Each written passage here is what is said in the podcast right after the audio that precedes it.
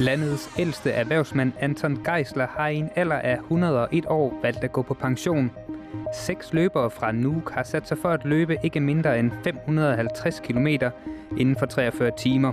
Og i USA er en sort mand igen blevet skudt og dræbt af politiet, denne gang i Atlanta. Det er nogle af de historier, du kan høre mere om i aftenens radioavis. Der har Anders Dahl ved mikrofonen. Velkommen til.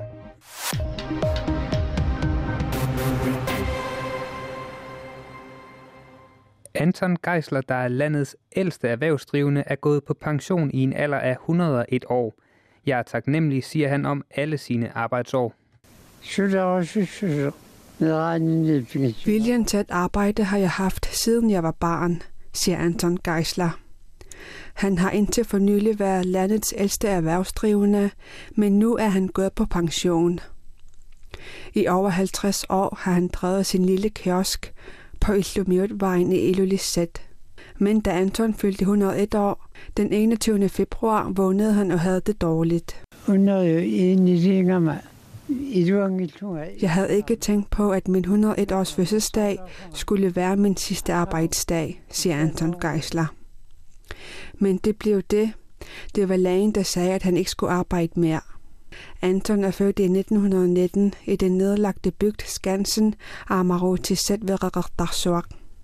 Han flyttede til Ilulissat i 1952 fra Danmark efter endt bageruddannelse. Han er en af de første uddannede bager i Grønland. Det skal jeg gøre bare. Jeg blev opfordret til, at jeg skulle rejse til Ilulissat den 3. november og arbejde i en bager. Jeg takkede nej, for jeg ville ikke flytte til Ilulissat. Men alligevel besluttede han sig for at bo i Ilulissat i en kort tid. Jeg ville bare arbejde i et år i Ilulissat. Derefter rejser jeg tilbage til Danmark, tænkte jeg. Blev det år forlænget, spørger han retorisk, mens han griner. ja, det endte med, at han drev sin lille kiosk i mere end 50 år. Før det ejede han en kaffebar i Ilulissat, som endte med at blive hans bolig.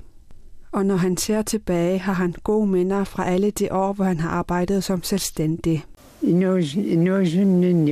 Jeg klemmer aldrig mine unge dage, som jeg har tilbragt lykkelig, glad og frisk. Jeg er meget taknemmelig. Nu bor Anton på plejehjemmet i Ilulissat, og han regner med at tilbringe sine dage og bruge tiden på at være glad. Jeg fylder jo ikke 200 år, siger han, mens han griner. Jeg tilbringer min sidste dag lige nu, og jeg nærmer mig min død. Jeg glæder mig til en fredfyldt død.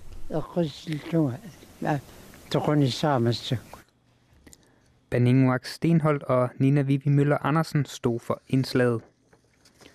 Seks løbere fra Nuuk er i gang med at løbe deres egen version af det internationale ekstremløb The Speed Project.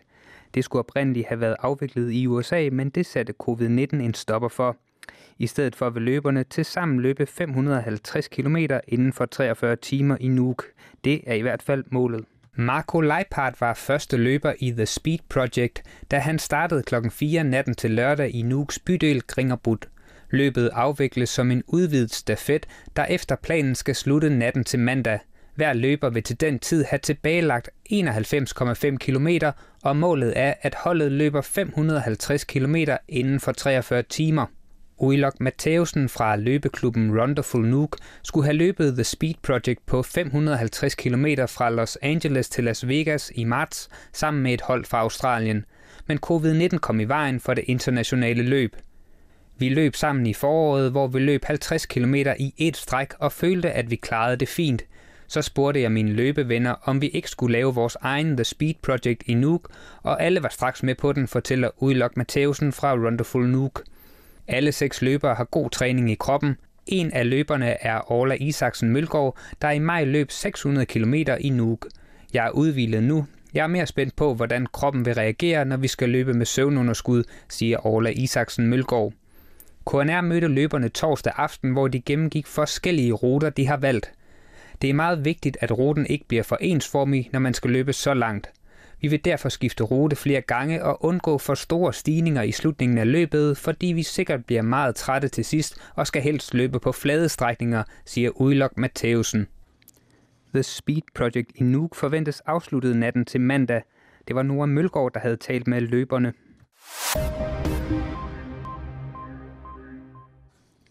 Og så skal vi til udlandet. I USA har endnu et politidrab på en sort mand sat sindene i kog hos demonstranter. Drabet skete fredag aften i storbyen Atlanta, da den 27-årige familiefar Rayshard Brooks var faldet i søvn i sin bil ved en fastfood-restaurant. To betjente forsøgte at anholde ham efter en spiritustest viste, at han havde drukket, og så gjorde manden modstand. Stop, You're gonna get tased! You're gonna get tased! Mr. Wall! Stop! man. Stop! Stop med at slås, ellers så bruger vi strømpistolen, sagde betjentene her. Det lykkedes dog Richard Brooks at fravriste betjentene en af deres strømpistoler, og så løb han sin vej. Derefter blev han skudt og dræbt. Ifølge DR er betjenten nu fyret. Atlantas politichef er gået af, og vrede demonstranter har sat ild til den fastfood-restaurant, som Richard Brooks blev dræbt ved. Byens borgmester Keisha Lance Bottoms mener, at betjentene gik over stregen. I do not believe that this was a justified use of deadly jeg mener ikke, at det var retfærdig brug af et dødbringende våben, siger borgmesteren her. Ifølge DR's internationale korrespondent Steffen Gram, så viser episoden endnu en gang, at det er farligt at være sort mand i USA. Og kravene om reformer breder sig i det amerikanske samfund, lige fra en dommer i North Carolina til øh, erhvervslivet, der nu kaster penge efter øh, antiracisme-projekter. Øh, og så er der selvfølgelig altså de reformer, der er på vej i, øh, i kongressen, både blandt demokraterne, men også republikanerne. Lød det her fra DR's Steffen Gram. Spanien vil åbne sine grænser for personer fra lande i EU's Schengen-område den 21. juni. Det rapporterer spanske medier, deriblandt avisen El País. Den spanske regering har tidligere meddelt, at den vil åbne grænserne for udenlandske turister den 1. juli uden krav om karantæne. Adskillige spanske øer modtager dog allerede turister fra mandag, deriblandt Mallorca og Ibiza. Også Frankrig vil løfte alle grænserestriktioner for andre Schengen-lande fra i morgen den 15. juni. Grænserne blev lukket i midten af marts for at begrænse spredningen af coronavirus. Den grænseløse Schengen-zone dækker de fleste af EU-landene samt Norge, Island, Schweiz og Liechtenstein. Rusland vil snart være i stand til at imødegå såkaldte hypersoniske våben, som andre lande har udviklet, det siger præsident Vladimir Putin søndag. Missilerne kan programmeres til uforudsigelige baner og foretage skarpe manøvrer, når de nærmer sig et mål. USA og Rusland har udvidet deres forsvarskapaciteter efter at flere nedrustningsaftaler fra den kolde krigs ære om våbenkontrol er brudt sammen. Rusland opstillede sidste år dets første hypersoniske missiler, som er i stand til at medbringe atomvåben. Det amerikanske forsvarsministerium Pentagon har til hensigt at opstille hypersoniske missiler i begyndelsen eller i midten af 2020'erne. Formentlig vil vi have midler til at bekæmpe hypersoniske våben på det tidspunkt, hvor verdens førende lande har sådanne våben, siger Putin ifølge nyhedsbyrået RIA.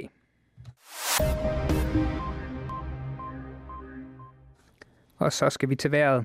Granak for i nat og i morgen mest klart vejr. Først på natten kan der komme frisk eller hård vind fra øst og nordøst.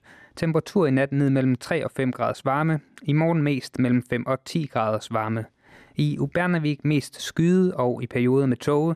I morgen efterhånden også lidt regn, slud eller sne af og til. Temperatur fra et par graders frost til 5 graders varme. I resten af Vestgrønland i nat halvskyde til skyde og kun lokal regn, slud eller sne. Temperatur i nat ned mellem 3 graders frost og 5 graders varme. I morgen vekslende skydække med enkelte regn, slud eller snebyer over den nordlige del, samt temperatur mellem 1 og 7 graders varme. Sydvestgrønland får dog mest skydevejr, og efterhånden kommer der regn eller slud, og vinden tiltager til frisk vind til kuling fra sydøst og syd. Temperatur mest mellem 3 og 8 graders varme. Sydgrønland får i nat til dels klart vejr, men også risiko for perioder med tåge. Temperatur i nat ned omkring frysepunktet. I morgen nogen eller en del sol, men i løbet af eftermiddagen trækker der skyer op fra sydvest. Dagtemperatur op mellem 5 og 10 graders varme. I Darsilak i nat skyde først med regn eller slud, men ud på natten opholdsvær, og der kan endnu være perioder med frisk til hård nordøstlig vind. Temperatur i nat mellem 1 og 5 graders varme. I morgen klarer det efterhånden op med nogen eller en del sol ud på eftermiddagen med temperatur op mellem 5 og 9 graders varme. I Dokradormit får i løbet af natten tiltagende skydække, og i morgen sne, slud eller regn. Temperatur for omkring frysepunktet til 6 graders varme. Og med det slut på radiovisen. I må have en god aften.